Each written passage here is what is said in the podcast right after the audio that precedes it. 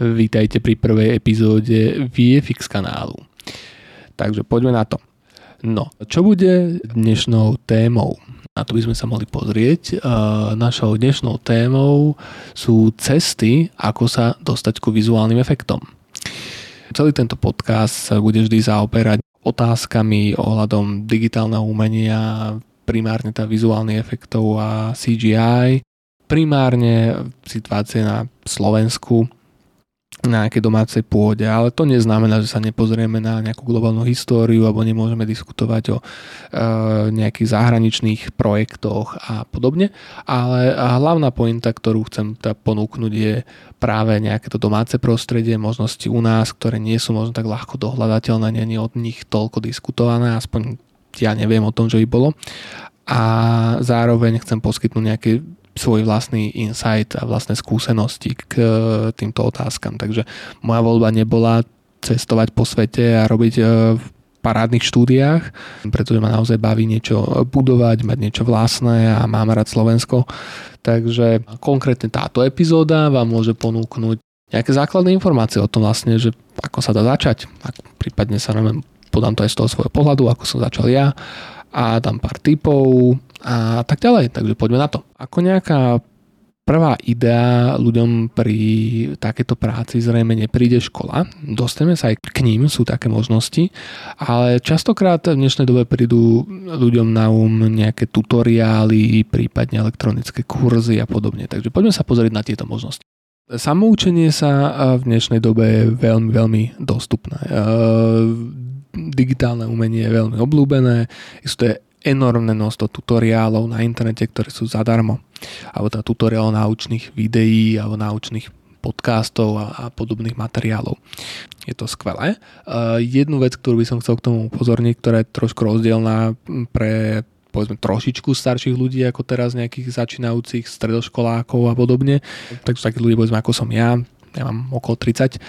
alebo teda ešte nejakých o niečo starších, skúsenejších ľudí, je ten, že teda tí ešte starší väčšinou sa museli začínať naozaj tým, že sa museli nejakým spôsobom k tomu dostať. Takže museli brať odvahu, niekde sa zamestnať, niekto im musel zacvičiť, alebo iný zdroj informácií boli zväčša knihy ale primárne ľudia, lebo teda toto boli celé novorozvíjajúce sa veci a dostať nejaký feedback a dostať nejaké vedomosti, ako sa to robí, bola jediná šanca človeka, ktorý to robí. No, potom neskôr, keď som bol ja, tak internet sa existoval, ale uh, nebol som z takých uh, pomerov rodinných, finančných, ani nejak, uh, že by to bolo nejak zaužívané tieto technické veci u nás, takže ja som napríklad internet uh, dostal, alebo sa k nemu dostal nejak pravidelne, nemyslím, že tam v škole bol nejaký internet, alebo som chodil do internetových kafé, alebo herní, ale uh, tak, aby som mal tam priamy nejaký prístup k internetu a mohol si študovať nepretržite, ako, ako je to dnes štandardom. Som naozaj mal až, rozmýšľam, myslím, že na konci strednej školy, Áno, myslím, že možno asi až v poslednom možno ročníku alebo tak. Takže tým pádom naozaj dovtedy e, som tento prístup nemal, ale o 3D som sa zaujímal už skôr, ako som mal internet. A to je práve ten, ten trošku rozdiel v tom, ako ten človek vtedy tým informáciám pristupuje, ako si ich váži. E, jedna vec. A druhá vec je tá, že keď není toľko možností,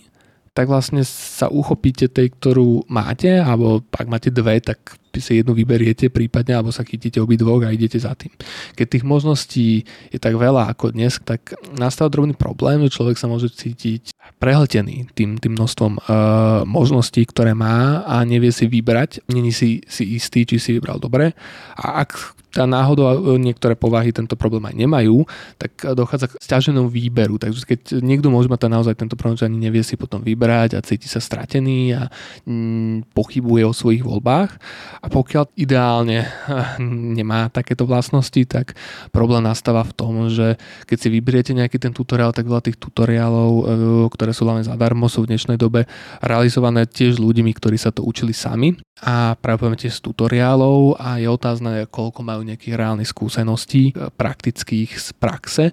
A to môže spôsobovať dosť veľa problémov. To celé takým zaujímavým príkladom tohto je teraz e, vznikajúca, nazvime to Blender komunita. Je skvelé, e, že Blender sa posunul tam, kam sa posunul, veľmi tomu fandím, dokonca som bol jedným z ľudí, ktorí e, spravili nejaký malý príspevok, keď vznikala 2.8 finančný, sledujem to nepretržite a mám Blender nainštalovaný, ale treba si vlastne uvedomiť ten základný rozdiel, ktorý tam je a to je ten, že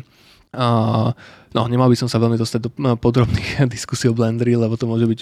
celá vlastná epizóda, ale teda už to končím aspoň myšlienku, uh, že ten problém je teda ten, že to je to iné sústredenie, že treba si uvedomiť to, že keď máte niečo, čo um, má neviem 15% e, nejakých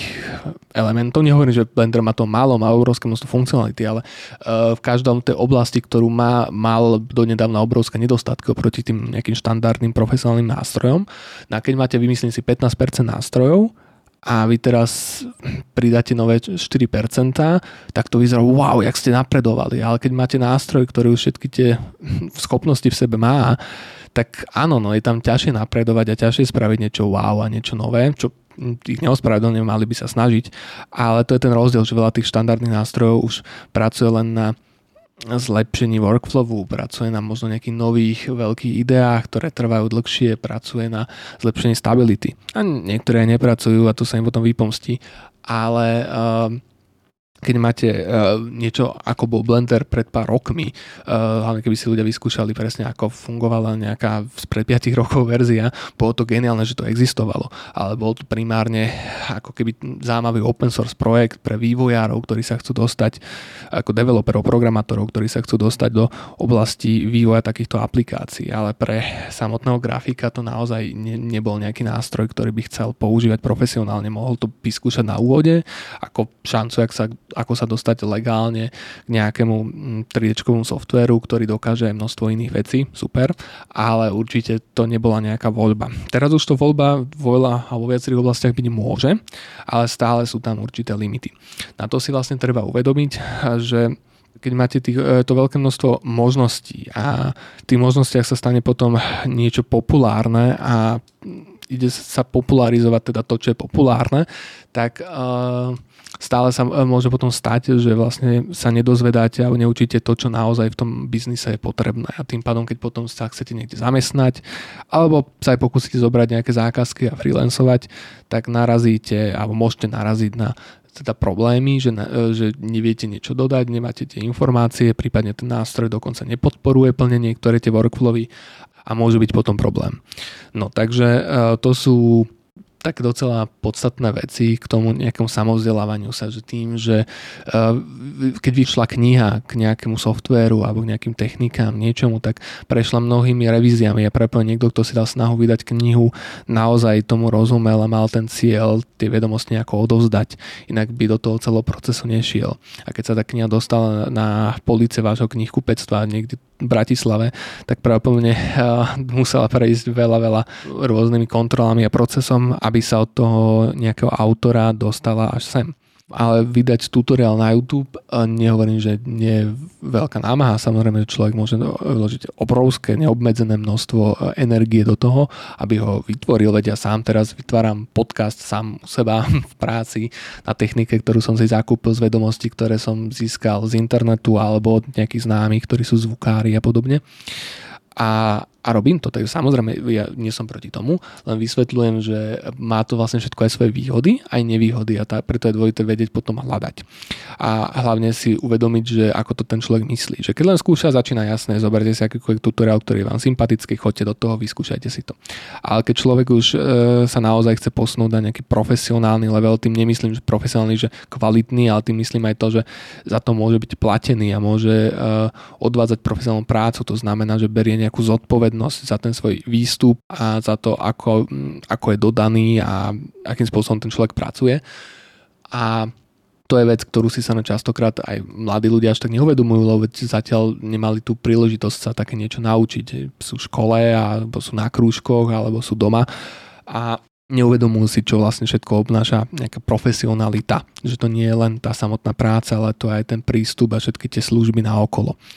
a postup, ktorým sa k tomu výsledku viete dopracovať. Takže to bolo nejaké samovzdelávanie cez tutoriály. preto by som vlastne povedal, že toto je skvelý nejaký začiatok a niekto sa môže aj touto cestou naozaj dostať rovno do toho levelu, že začne brať zákazky, potom si sám dostáva ten feedback od tých klientov alebo od prípadne toho štúdia, pre ktoré freelancuje a podobne a získa teda nové vedomosti a posúva sa ďalej. Uh, druhá možnosť, ktorú vidím ako veľmi relevantnú a možno trochu ľahšiu, je po nejakých týchto tutoriáloch vyskúšať uh, zobrať nejaký kurz, uh, ktorý je už na to zameraný. Takže stále to môže byť free niečo na YouTube, ale už je to myslené ako nejaký konkrétny kurz. Ten človek už vypracoval evidentne celú nejakú štruktúru a nejakú metodiku toho, ako vás dovedie z nejakého bodu A do bodu B. Nie sú to len samostatné tutoriály na nejaké jednotlivé finty a triky práve, že tie sú častokrát užitočné pre pokročilého užívateľa. Samozrejme, že aj ja pozerám tutoriály a určite aj veľmi veľa ľudí, ktorí robí, neviem akých blockbusteroch pozerajú tutoriály a tie tutoriály nemusia byť to najväčších profíkov, môže byť od kohokoľvek, lebo práve to je to, že hľadáte nejakú inšpiráciu, nejaký spôsob, ako niekto niečo vytvoril a či už vizuálne sa inšpirovať alebo nejakým postupom sa inšpirovať a potom, keď máte tie skúsenosti, tak kľudne môžete pozerať tutoriál na After Effects a rozmýšľať, ako to spravíte vo Fusione alebo v Nuke. Bežne to robievam. Takže to sa nevylučuje, ale práve na to, keď sa človek chce, naučiť vôbec samotnému remeslu, je dobré mať ten základ nejakým spôsobom e, spracovaný, nejakej štruktúre. Potom existujú samozrejme platené kurzy a existujú aj celé mm, digitálne školy, e, kam sa dá prihlásiť. E, je to teda tiež kurz, ale to už je povedzme, že stojí, ja neviem, 500 eur, 800 eur, 1500 eur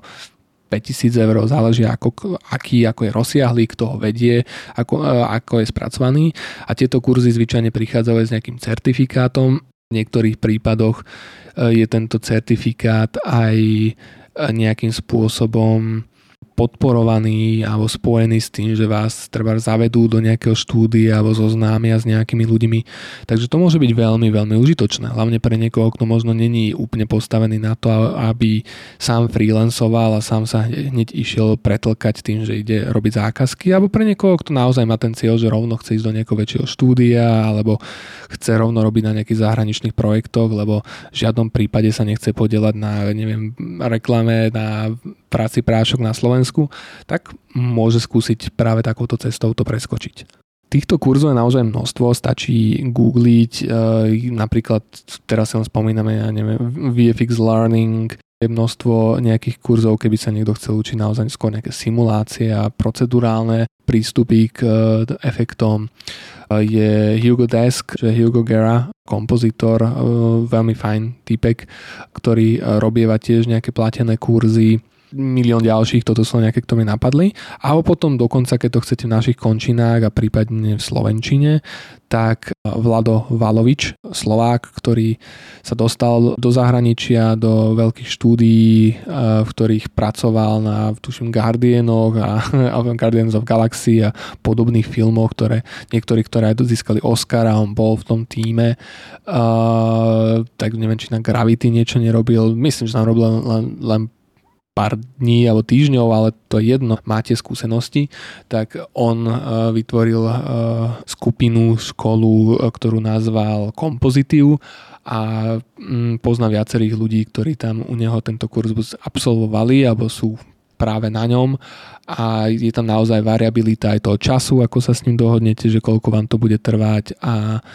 je to celku hodnotný kurz, ktorom sa naozaj naučiť, naučíte veľmi veľa o kompozitingu a o používaní profesionálneho nástroju, ktorý sa volá Nuke od Foundry. Takže to je veľmi, veľmi zaujímavé a práve na tieto profesionálne túly už v dnešnej dobe sú aj na ne tutoriály dostupné, ale sa nemajú oveľa menšiu komunitu a zastúpenie ako neviem, After Effects alebo Photoshop a podobne, takže je veľmi fajn pre práve takéto profesionálne pôsobenie, že sa budete vzdelať rovno v myslení v takomto nástroji. No, po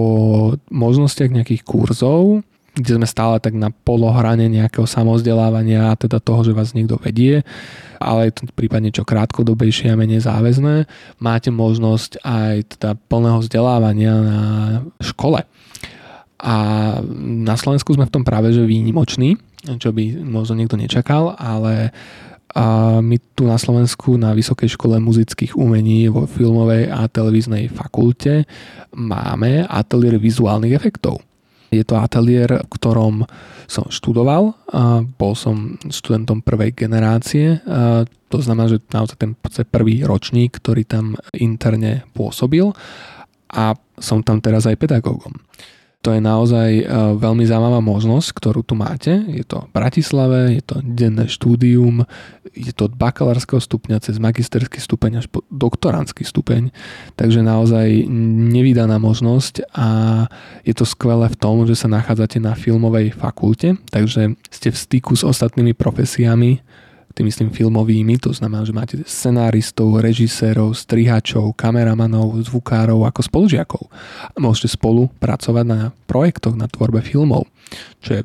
úžasná možnosť a naozaj v istom zmysle aj trošku vynimočná. Tým nejdem teraz vravieť, že niečo také sa nedá v zahraničí, ale zvyčajne v zahraničí študujete nejaké filmmaking, alebo študujete arts, alebo študujete science and arts a áno, môžete si postupne nejaké predmety navoliť na to, aby ste sa venovali filmu a vizuálnym efektom. FAMU, pokiaľ viem, e, ak na by niekto nevedel, FAMU je tá veľmi známa pražská filmová škola, alebo ak máte DAMu a FAMU, tak to je filmová akadémia hej, e, a DAMu je divadelná akadémia. Niečo podobné ako my máme tá Vysokú školu muzických umení a máme tam uh, filmovú uh, fakultu a máme tam divadelnú fakultu a máme hudobnú fakultu. Tak uh, v Prahe máte vlastne FAMU, ktorá je veľmi známa, veľa československých filmárov tam študovalo oni pokiaľ viem stále nedospeli k tomu, že by chceli založiť niečo také novátorské ako ateliér eh, alebo nejaké oddelenie katedru vizuálnych efektov ale viem, že aj tam nejaké diskusie k tejto téme prebiehajú a zvážujú oni skôr začať rovno nejakým vyšším stupňom, že zrejme asi magisterským stupňom. A taktiež v zahraničí sa samozrejme e, dajú študovať vizuálne efekty, ale tak to už je potom presne otázka, keď sa tu zameriavam na slovenské publikum, či máte na to zdroje finančné a prípadne aj nejaké práce, portfólio veci, aby vás prijali do toho zahraničia na takúto školu, aby ste tam mohli si platiť e, to školstvo a ubytovanie a taktiež teda treba rátať s tým, že ako som spomínal, väčšinou ten spôsob toho vzdelávania je trochu iný. V niečom samozrejme sa dá povedať, že lepší ako na Slovensku, čo týka organizácie a prístupu k ľuďom a k študentom. Je to veľmi pravdepodobné, že vo veľa niektorých vyspelejších krajinách, ktoré sú dlhšie e, v kapitalistickom režime a majú trochu inú históriu, to bude naozaj na, na iné úrovni. Ale taktiež máte ten rozdiel, že m, mm, taká tá, nazvime to, ruská škola tvrdá umelecká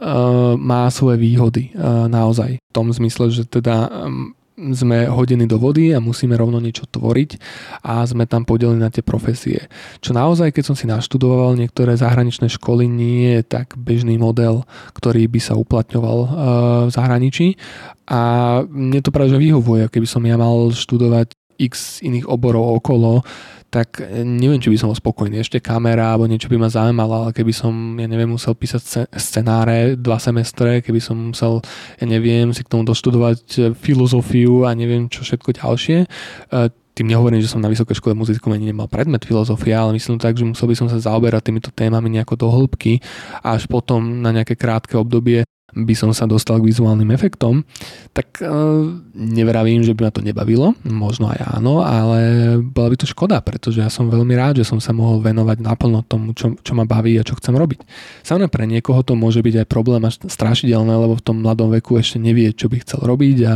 práve tá možnosť tých otvorených vôd je pre neho vhodná, ale to zase neznamená, že na Slovensku tú možnosť nemáte. Máme uh, kreditový systém vzdelávania, takže viete vlastne si navoliť robiť e, predmety, viete plávať medzi tými predmetmi v rámci fakulty v podstate bez problémov, v rámci celej školy, univerzity e, sa to tiež dá. A teoreticky sa to dá aj v rámci rôznych škôl. Je to trochu komplikovanejšie, niekedy čo sa týka vybavenia, vzhľadom na ochotu niek- niektorých nie až tak dobre zaplatených úradných pracovníkov v našom školstve, ale ja som to tak mal, že som mal nejaké predmety aj na matfize, matematikálno-fyzikálnej fakulte Univerzity Komenského, v rámci toho, aby sme si práve doplnili niektoré technické vedomosti, aj s mojim spolužiakom sme tam boli na podnet pána Labika, ktorý založil na ateliér aby sme mali doplnené aj takýto prístup k veci a bolo to veľmi hodnotné a dalo sa to vybaviť a dokonca sme dostali zarátané tie kredity v rámci štúdia, takže tieto možnosti naozaj existujú aj u nás. A, takže toto je plne veľmi, veľmi zaujímavý prístup, ktorý, ktorý máte ako možnosť využiť a rád by som ešte odbočil a spravil takú malú reklamu, že teda okrem tých klasických filmárskych profesí a okrem vizuálnych efektov sme otvorili na filmovej televíznej fakulte ateliér herného dizajnu, tým myslím videohry, takže taktiež veľmi, veľmi zaujímavé. A teda tým, že je to na umeleckej škole, tak to nie je z pohľadu programovania, ale je to primárne z pohľadu dizajnu a tvorby hier. Doplňame to spoluprácou s nejakými pedagógmi z Matvizu, s e, pedagógmi z Vysokej školy výtvarných umení. Takže naozaj to je veľmi zaujímavý projekt a teda aj takéto niečo sa u nás dá študovať pre ľudí, ktorých to zaujíma. Na to, aby ste sa niečo takéto naučili, môžete mať tú slobodu v dnešnej dobe, nejakých tutoriálov a samozdelávania, môžete mať slobodu nejakého kurzu, ktorý si zaplatíte, určite si rozsah, kedy ho realizujete, ale viete to naozaj aj študovať priamo na škole a dokonca máte e, tú možnosť, že nemusíte ísť ani do zahraničia, môžete to robiť priamo na Slovensku, v Bratislave, čo si myslím, že je veľmi, veľmi zaujímavé. Pri uh, výbere uh, profesie, ktorej sa chcete venovať, je dobré zvážiť,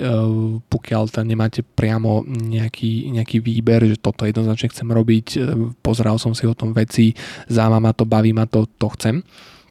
pokiaľ máte tak skvelé a pokiaľ nie, tak je dobré, e, alebo prípadne máte nejakú širšiu oblasť, že evidentne, že vás veľmi bavia vizuálne efekty a skúsili ste 3D, baví vás, skúsili ste tam modelovať baví, texturovať baví, animovať baví, e,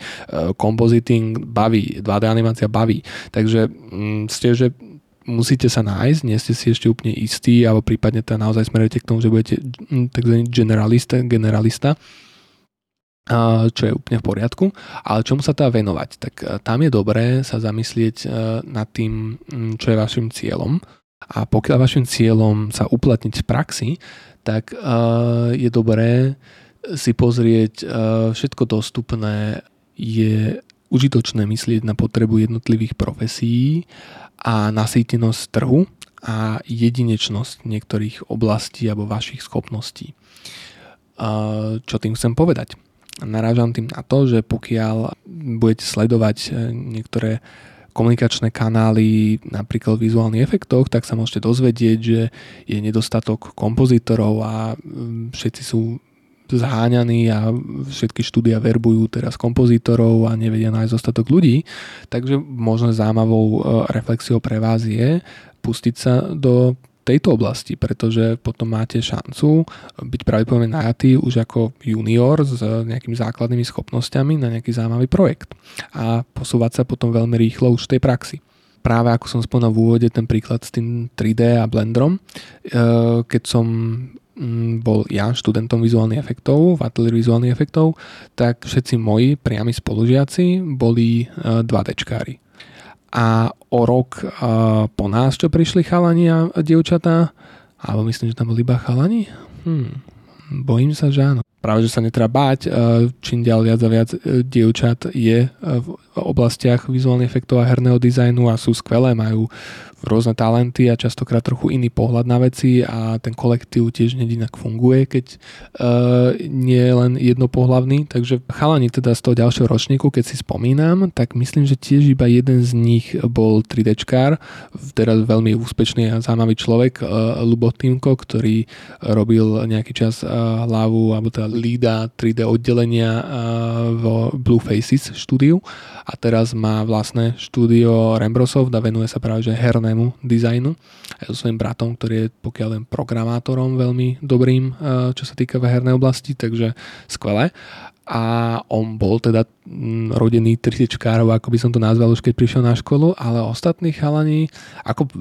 boli tam niektorí, ktorí sa postupne k 3D dostali, ale nevnímal som ich v tej dobe, že by hneď boli 3D alebo že by mali nejaké extenzívne vedomosti, tak ako keď ja som tam prišiel, že už som sa venoval, robil som zákazky v 3D, takisto Lubo, keď prišiel, pokiaľ viem, už bol dosť skúsený. Takže povedzme, že vidíme tam nejaký priemer, že bol jeden človek náročný, ktorý bol nejako skúsenejší a možno teda niekde nikto, nie niekde jeden, dva a ďalší sa ešte o 3D zaujímali. A zvyšok ľudí boli automaticky 2Dčkári a postupne sa možno k triečku dostali, ale teda určite prišli s tým, že buď chcú robiť compositing, alebo nevedia, no chcú robiť nejaké efekty. Videli možno Andyho Kramera, tutoriály na After Effects v tej dobe veľmi populárne. A, a hotovo. Postupne, keď si spomínam, tak aj ďalšie ročníky naozaj nemali uh, veľa 3D vždy tam bol takto, jeden, dvaja, možno traja, ale tie ročníky boli potom väčšie, my sme boli len štyria a pos- dokončili sme len dvaja, ale neskôr boli bežne príjmaní aj 8 ľudia. Takže jasné, že potom odrazu možno už tam nie jeden, ale dva 3D lebo je to v pomere, aj 4 a 8, to je to raz toľko a e, naozaj preváha bola tých 2 tečkárov a ľudí talentovaných na nejaký painting, e, na, na compositing a manipuláciu obrazu a podobne. Keď sa pozriem na terajšie posledné ročníky, samozrejme, že tu bude šťastie ovplyvnené aj pandémiou covidu, pretože bolo ťažké točiť e, v štábe, pretože škola bola primárne z veľkej časti zatvorená, e,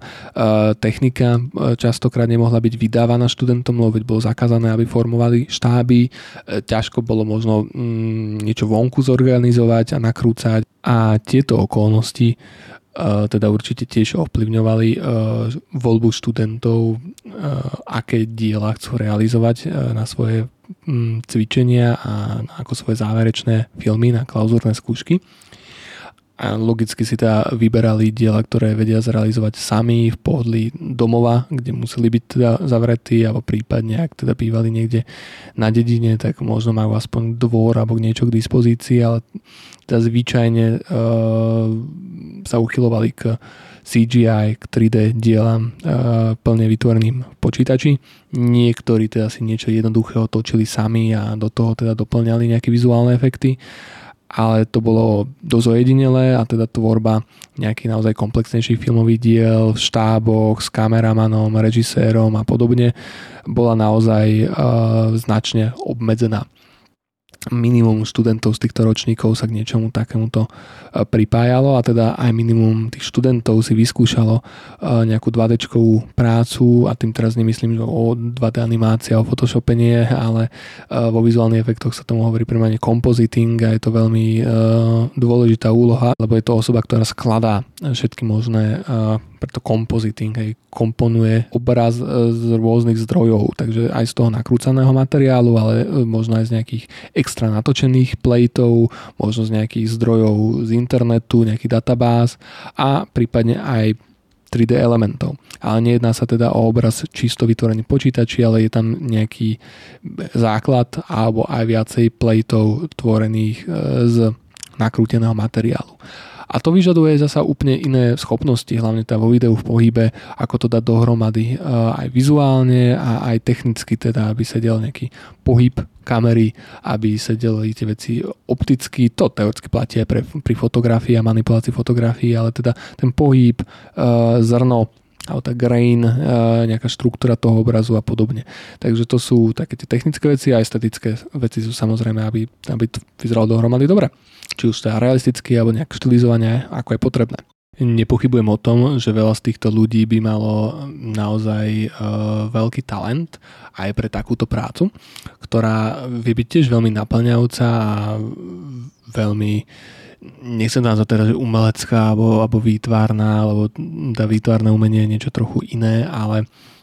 naozaj tak ako v 3D môže človek byť, ja neviem, technický človek, ktorý robí retopo alebo robí rigging alebo robí procedurálne modelovanie a navrhuje tie procedúry a celý ten nejaký proces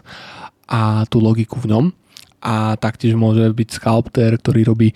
digitálne sochárstvo a robí dizajn uh, nejakých čo viem, charakterov napríklad. A uh, prenáša to reálne nejakým tabletom, nejakým perom, stylusom z nejakej dvojrozmernej dosky toho tabletu do trojrozmerného priestoru a je to naozaj by som povedal slušne umelecká práca. Uh, tak takisto ako to máme v 3D to isté ale teda máme aj u toho kompozitingu a oblasti okolo neho, že samozrejme niekto môže byť rotoskoper, to znamená, že robí masky, vyrezáva, alebo niekto môže byť match mover, čo tam nie je priamo compositing, ale teda nejaká oblasť na okolo a tým pádom e, robiť tracking a match moving pohybu kamery a objektov, e, čo teda nie je zvyčajne nejaká veľmi umelecká práca, ale je to tiež veľmi zaujímavá oblasť. Ale taktiež teda ten hlavný kompozitor skladá všetky tie elementy, e, upravuje ich farebnosť, e, určuje prípadne ich nejaké kompozičné umiestnenie. Musíme naozaj oko na, na perspektívu, na svetlo, na jemné detaily ako zrno, nejaké hrany, prechody, veci, aby na seba sedeli. A to je naozaj veľmi vytvárna práca. A teda či robí realistické dielo, ale tam musí mať všetky tieto schopnosti a videnie a vedieť ho aplikovať. Alebo teda môže to byť aj naozaj nejaká veľmi výtvarná, vizuálne výtvarná vec, ktorej aj aplikuje tieto isté postupy a vedomosti. Takže je mi v celku možno trošku lúto, že tý, táto generácia trošičku prichádza teraz o, o styk na našej škole s, tým, s týmito oblastiami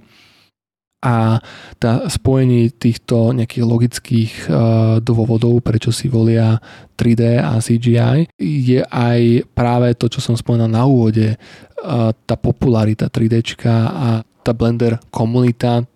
naozaj obrovské množstvo týchto ľudí robí Blendry. Keď som spomínal tie nejaké prvé ročníky na škole, keď sme boli, tak každý sme väčšinou robili niečo ako 3D Max, Maya, možno niekto robil v Houdini a prípadne sme switchovali medzi týmito softvermi, ale prichádzali sme s nejakým takýmto základným know-howom v týchto softveroch. Áno, samozrejme, že v tom profesionálnom svete trvá dlhšie, kým sa na niečo iné prejde, pretože by sa museli preškovať ľudia, prerábať pipeliny, pre, preprogramovať rôzne systémy v tých veľkých štúdiách. To je samozrejme, máte šťastie pravdu, ten switch nenastane v sekunde. A na druhú stranu, keď by bol naozaj zadarmo nástroj, ktorý je tak dobrý, tak verte tomu, že veľa tých eh, štúdií by na tým nejako uvažovalo a veľa tých malých štúdií alebo freelancerov by to, ten switch spravilo. Čo do nejakej miery sa deje, ale tá miera v tom profesionálnom svete naozaj je oveľa, oveľa menšia, ako, ako si človek môže myslieť. Tým znova, nechcem hovoriť nič zle na Blendere, pravde držím palce a taktiež ho občas používam, mám ho štúdiu a mám tu ľudí, ktorí robia blendery a snažím sa ho implementovať do, do pipeliny. Takže znova, to, to neberte, že teraz to není cesta musíme používať to, čo bolo, v žiadnom prípade. Ale chcem len upozorniť to, že teda keď e, není tá diverzivita a došlo teraz k tomu switchu, že všetci chcú byť 3Dčkári, e, lebo vlastne šťastie opadol, ako by som to nazval, ten technické prerekvizity pre vstup do 3D, že v tej dobe, keď som ho robil ja, to bolo naozaj niečo, čomu bolo ťažké získať informácie a bolo to naozaj docela technicky náročné, kdežto teraz tých informácií je veľa, hlavne k tomu Blenderu a ten začiatok není tak zložitý, tak uh,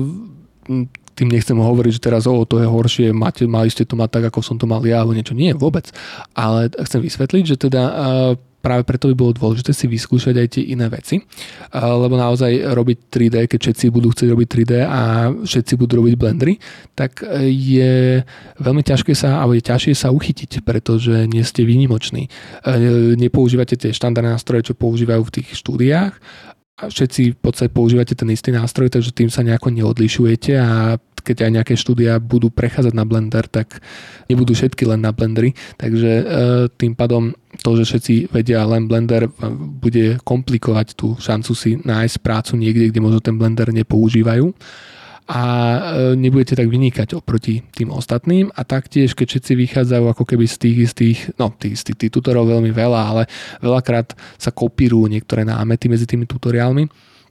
a tie základné nejaké vedomosti, že nejaké skalptenie je veľmi populárne, nejaký hard surface modeling je veľmi populárny, ale nejde sa častokrát do hĺbky a nejakého iného e, pochopenia tých úkonov technicky alebo aj esteticky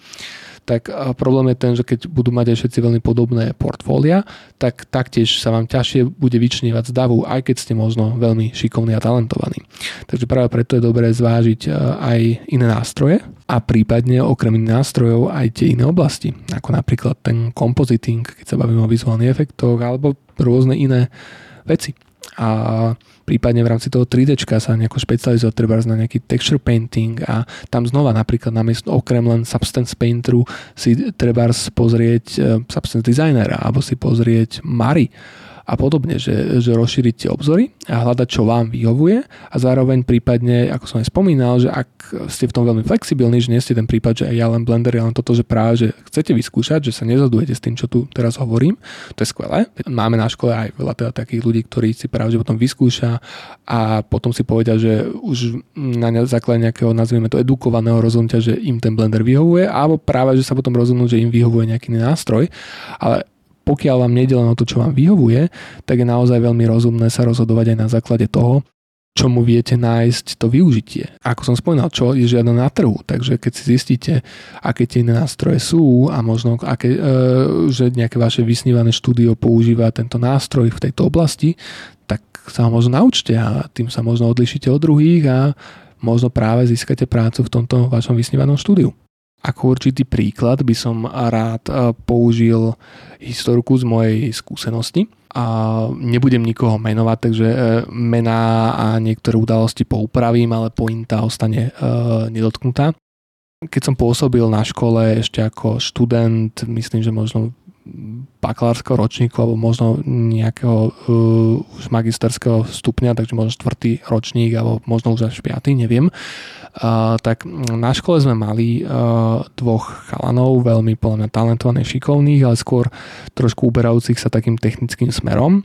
čo sa aj teraz potvrdilo už keď sú v praxi, že naozaj vybrali si viac taký, také technické smerovanie, čo sa nám vôbec nie je zle, je to skvelé, ale tá, sa na Vysokej škole muzických umení je požadované, aby a tie diela neboli len nejakými technickými testami a researchom, čo je vítané, ale aby boli teda podporené aj nejakou toho výtvarnou stránkou. Jeden z nich mal celku smerovanie k tomu, že bol naozaj veľmi dobrý filmár a vytvoril niekoľko veľmi zaujímavých filmíkov v neskorších ročníkoch, ale teda v tomto čase trošku mal, mal tiež problémy so známkami a hodnotením od pedagógov. A ten druhý bol naozaj docela, by sa dal povedať, že strátený, že pedagógovia ho docela kritizovali, ale ja som si ho pamätal ešte z príjmačiek a obdobia pred príjmačkami, pretože e,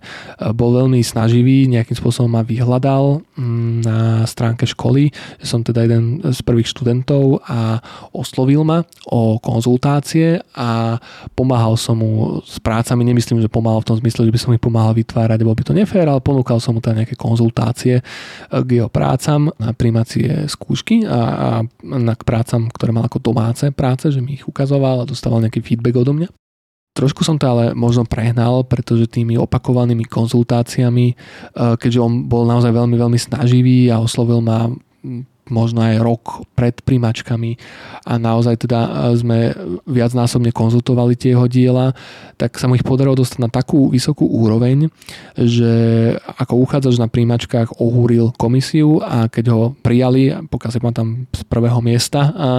tak a, mali od neho naozaj veľmi vysoké očakávania. A potom, keď jeho práce boli aj naozaj dobré, tak sa nám tá komisia prejavovala potom tá istá viac menej komisia je potom alebo podobná aj na klauzurných skúškach, tak prejavovala e, samozrejme sklamanie a dávali mu to najavo, že nerozumel, prečo tie práce už odrazu nevyzerajú tak dobre, keď sa na ne mal toľko času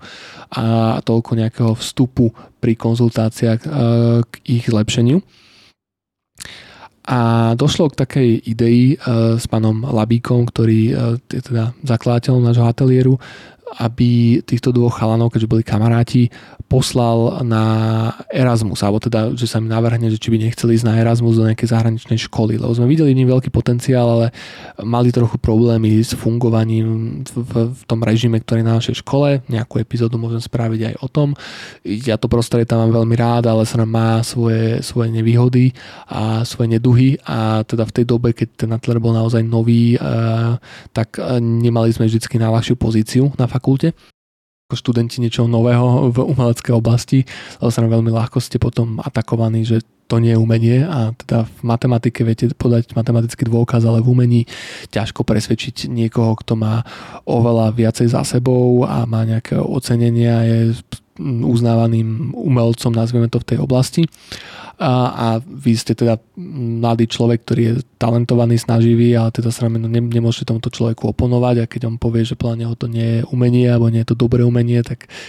ťažko, ťažko, e, ťažšie argumentovať ako v niektorých možno iných oblastiach. Aj keď možno si to myslíme naivne, že to tak nie je a je to ťažké asi vždycky, ale teda uh, je rozdiel medzi tým, že niekto môže byť zaslepený a vy mu ukážete matematický dôkaz a on ho poprie, samozrejme, ale je to ťažšie, keď vlastne vy ani neviete ten dôkaz úplne takto kvantifikovať tak ľahko to voči nejakému človeku, ktorý sa oveľa dlhšie v tej oblasti hýbe, takže keď sa aj pokúsite tú kvalitu toho umenia ako kvantifikovať, tak pravdepodobne ten človek je oveľa sčítaný a dokáže argumentovať oveľa lepšie ako vy.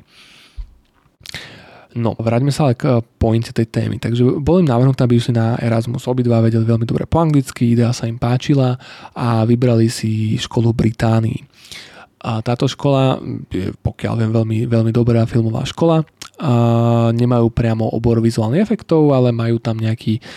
nazvime to animačný obor a v rámci toho oboru sú tam nejaké predmety venované aj tvorbe vizuálnych efektov. Takže to si chalani zapísali a pamätám si, ako nadšene komunikovali hneď prvé týždne, keď tam boli a ozývali sa nám naspäť, že a je to super, že, že pedagógovia sa im venujú, majú na nich čas, lebo sú tam sa úplne iným spôsobom zaplatení ako u nás že e, je tam kopa techniky, e, parádna výbava, že na tej škole e, aj na študijnom oddelení sa, sa im venujú osobitne, sú veľmi milí, diskutujú s nimi, čo by chceli robiť. A že mali tam nejaké workshopy, že prišiel človek z nejakého známeho štúdia, ktorý im prezentoval rôzne techniky a postupy a že to skvelé, že by sme sa z toho mohli aj inšpirovať. Pán Labik bol tiež nadšený, že veď môžeme o tom, pre, môžu o tom spraviť potom nejakú prezentáciu, keď k nám prídu a môžeme sa pokúsiť nejakým spôsobom posnúť aj náš vzdelávací e, postup v ateliéri. No a aby som to skrátil, skrátka chalani takto mali, povedzme, si nepamätám, vymysleli týždeň, dva týždne workshopov a potom sa to teda preklopilo, že po tých workshopoch teraz idú teda tí študenti realizovať to, tie zadania. No pedagóg, e, ktorý teda, alebo dokonca neviem, či nie aj ten človek, čo viedol tie workshopy, teda im zadal nejaké zadanie, napísalo sa to na tabulu a bolo im povedané, že tak sedeli za počítačmi, tak môžete začať. Jednalo sa to o nejaký compositing, lebo viem, že robili teda v Newku a mali začať pracovať tak všetci študenti, poslucháči teda tohto nejakého oboru, vrátane našich dvoch chalanov na Erasme, začali pracovať na počítači. Po asi dvoch hodinách naši chalani dvihnú ruky, že už to majú. Pedagóg sa na nich udivením pozrie, nechápe, čo by mohli mať hotové, veď pred nejakými dvoma hodinami dostali zadanie, všetci ešte pracujú, nikto iný nie je hotový, príde sa k ním pozrieť, to predpokladá, že asi len niečomu možno nepochopili alebo nerozumejú pozrie sa na ich výstup a vidí, že naozaj tie zábery majú hotové. Nechápavo na nich pozerá a povie im, že práve dokončili ich semestrálne zadanie a tým pádom už asi nemajú čo na práci na zvyšok semestra a požiada ich, aby pomohli ostatným spolužiakom a jemu teda kontrolovať a pomáhať a konzultovať ich práce. Aké je z toho ponaučenie? Ponaučenie je veľmi jednoduché. Naši chalani e, tým režimom, ktorý na našej škole existuje, ktorý nie je ideálny a týmto nechcem ospravedlňovať, ale e, tým, že vlastne ich e, posúval a donutil k tomu, aby sa naučili naozaj samostatne riešiť problémy a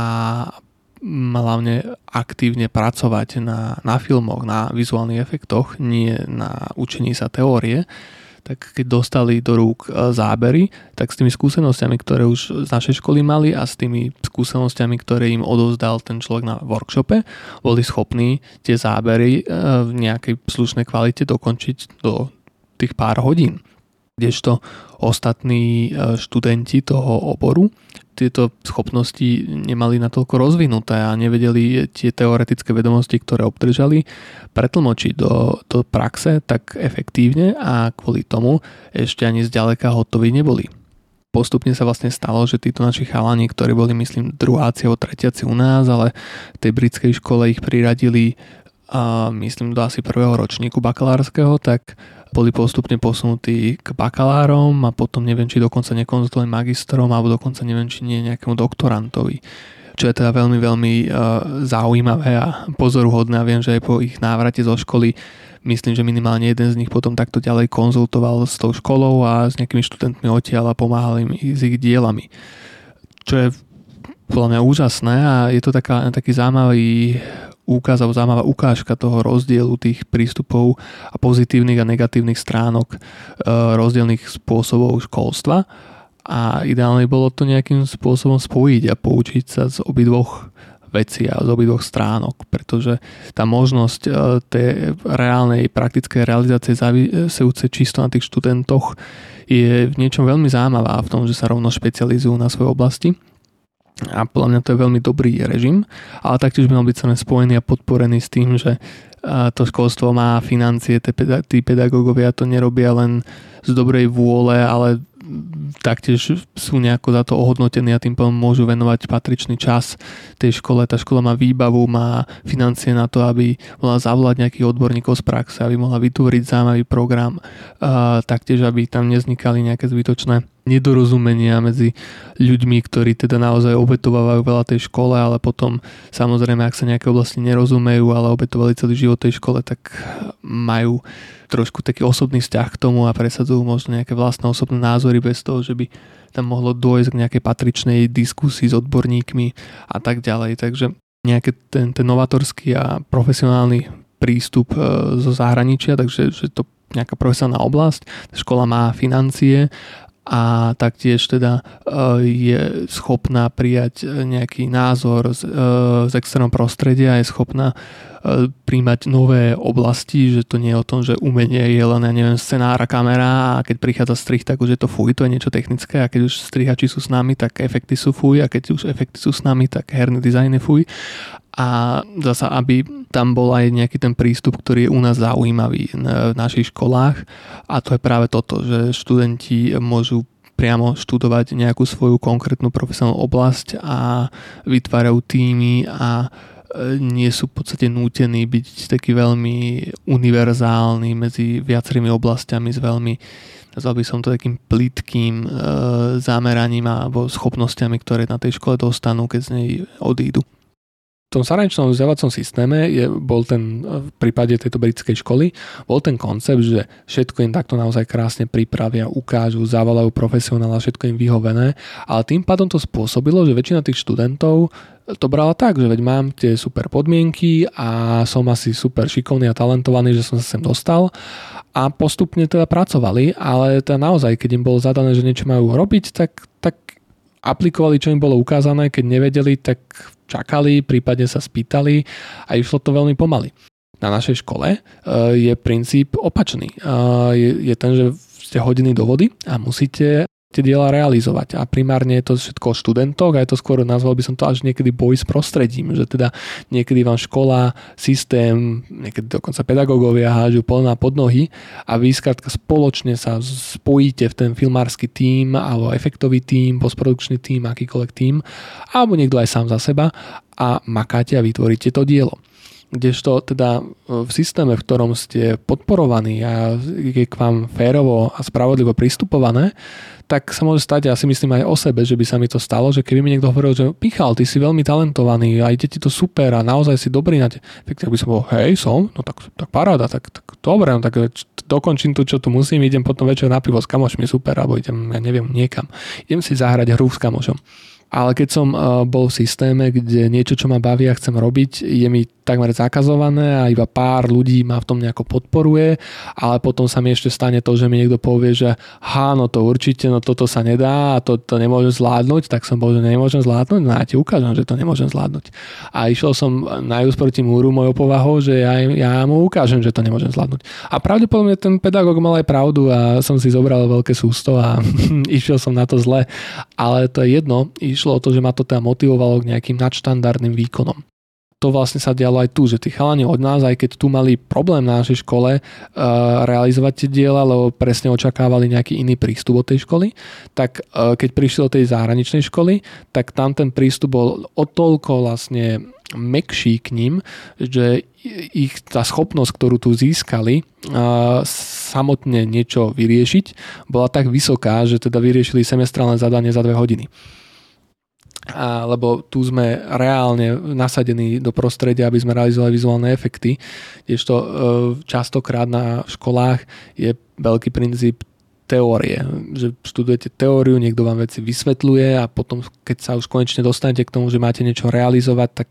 vlastne sa toho bojíte, máte nulovú prax a ide vám to veľmi pomaly. A nie ste zvyknutí riešiť nejaké reálne problémy a ste zvyknutí na to, že tá škola vám má poskytnúť pomoc pri tom riešení a budete očakávať, keď niečo nefunguje. Kdežto u nás očakávate akorát, že niekto vám dá fix a vám vynadá, alebo vám ešte hodí poleno a vám zakáže grant tak a reagujete, tak skrátka idete to vytvoriť, lebo sa tým, týmto nezdržujete. A, a nehovorím, že teda takéto podmienky sú ideálne a ani, že simulujú realitu, lebo niekedy mám pocit, že niektoré projekty realizovať na škole bolo ťažšie ako ich realizovať v komerčnom priestore. Ale tak ako sa hovorí, ťažko na cvičisku, ľahko na boisku. Takže mm, povedal by som, že to je taká určitá výhoda toho školstva, ktoré tu máme. Neverím, že tohoto ospravedlňujem, že to je správne, ale že toto je tá vec, ktorú treba chytiť za si. A taktiež vec, ktorú si treba uvedomiť, ak si zvolíte štúdium na takejto škole. Uh, Rami môžem venovať celú nejakú epizódu môjmu pohľadu na štúdium na filmovej a televíznej fakulte. Prípadne by to mohla byť aj epizóda, kde by som pozval nejakých hostí, aby to nebol len jeden pohľad. Ale rád by som vysvetlil, poslucháčom, že v žiadnom prípade nemám negatívny názor na školu. Poznám aj veľa ľudí, ktorí napríklad študujú na šupke, na strednej škole, kde som bol ja umelecké a majú veľmi zlé spomienky na tú školu, alebo aj ľudí, ktorí nemajú dobré spomienky na VŠMU. Mám veľmi dobré spomienky, mám pozitívny vzťah šupke a taktiež aj k VŠMU a na obidvoch školách som v podstate učil, no na šupke nie úplne oficiálne, lebo som vtedy mal maturitu, ale teda som mal naozaj ten vzťah, že som tej škole ďalej pomáhal a, a snažil som sa tam postavať nejaké nové počítače, snažil som sa tam učiť 3D, viesť nejaké takéto veci, priniesť nejakú hodnotu na tú školu. Takže e, práve, že mám veľmi dobrý vzťah, ale taktiež to samozrejme beriem realisticky veci, ktoré, alebo slabosti týchto inštitúcií. A taktiež chcem teda upozorniť nejakých potenciálnych záujemcov, aby boli pripravení na čo, e, na to prostredie. A on sa to naozaj zlepšuje, takže čo sa týka vizuálnych efektov, tak to postavenie toho oboru je tam už naozaj oveľa, oveľa lepšie, ale celkovo na tej škole treba teda počítať s potrebou e, veľmi silnej dávky seba motivácie, pretože to prostredie ju vyžaduje a teda snažím sa hľadať nejaké práve že pozitívne prvky na tom, nie tie negatívne, ale tiež si treba uvedomiť, že keď má niekto povahu, ktorej očakáva nejaké jemné zachádzanie a veľkú pomoc od tej školy, tak práve, že v tom prípade sa nám nejaký kurz alebo zahraničná škola by mohli byť práve niečím pre neho, že niekto by možno nereagoval ako ja tým, že o jasné, som úžasný, díky bro, tak idem na pivo. Niekto by možno práve že reagoval, že keď ho tam budú chváliť, tak bude na tom makať